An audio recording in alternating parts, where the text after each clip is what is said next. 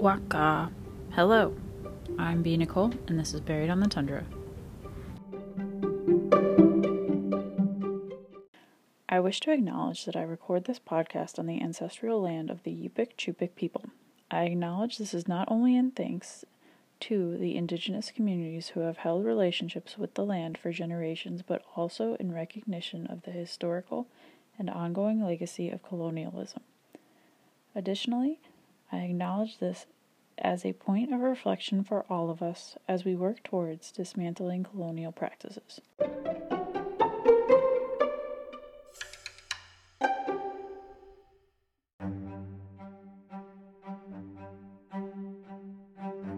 Buckland, Alaska is an Inuit village, a part of Northwest Arctic Borough.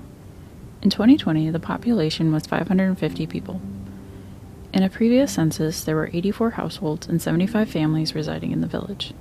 The racial makeup at the time was 3.2% white, 95.8% Alaskan Native, 0.9% were from two or more races, and 1.2% were Hispanic. The median income of a household was $38,333, and 40,000 was the median income for a family. About 7.9% of families and 11.9% of the population were below the poverty line. For the past two years, Buckland has flooded during breakup season because of ice jams in the Buckland River.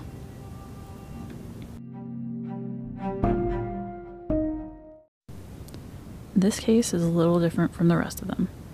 There's no media coverage on Frederick Lee's death. The only report that can be found is when they found the body on the beach, and that is linked to a police report.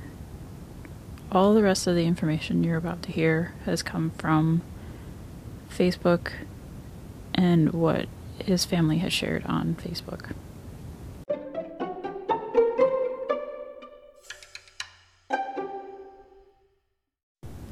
Frederick Lee, also known as Fred, and his wife Nancy traveled from their village of Buckland to Anchorage on June 11th, arriving in Anchorage that morning.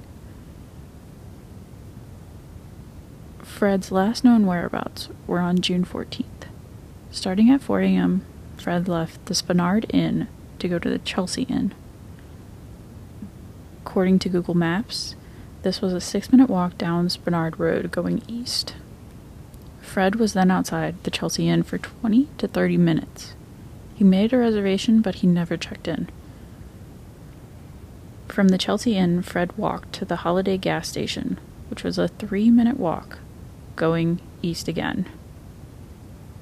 Around 6 a.m., he was last seen asking for directions to the DMV. Now, if Fred had continued walking to the closest DMV, it would have taken him 42 minutes going further east.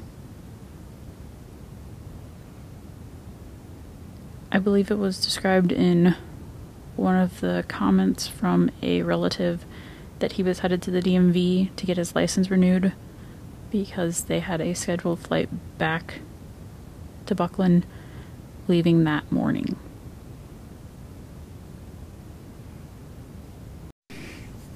On June 15th at 4:05 p.m., Fred Lee's body was found on the beach near Kincaid Chalet, about two miles from the parking lot.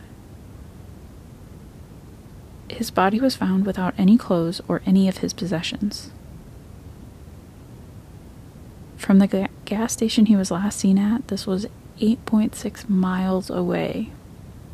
If he had walked there, it would have taken him over two hours and 10 minutes to get there. And it would be going west. According to his family, he had deep scratches on his torso and back, a blow to his ear and forehead, and a broken nose. There was also a comment that he, there was a transaction made for $1,000 from Fred's account during the time that he was missing to a George Smith. At first, the police stated observations at the scene had warranted a closer look at the circumstances surrounding the death. But on June 21st, they released a one sentence statement saying it has been determined that this death is not criminal in nature. There are a large amount of unanswered questions. Fred Lee's family needs answers. If you saw Fred Lee during June 14th to June 15th in Anchorage or have any information about what happened to Fred Lee, please call Shaylin Thomas. No information is too little. Her number is 907 412 1013.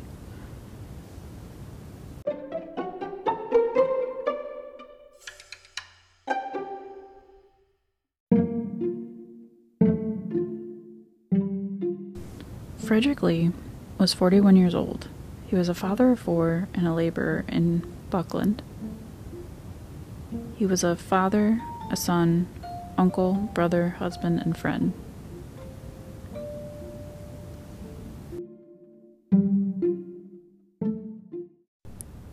You can find case pictures, source materials, and a case map showing you the locations of each of the villages I've talked about go to buriedonthetundra.com.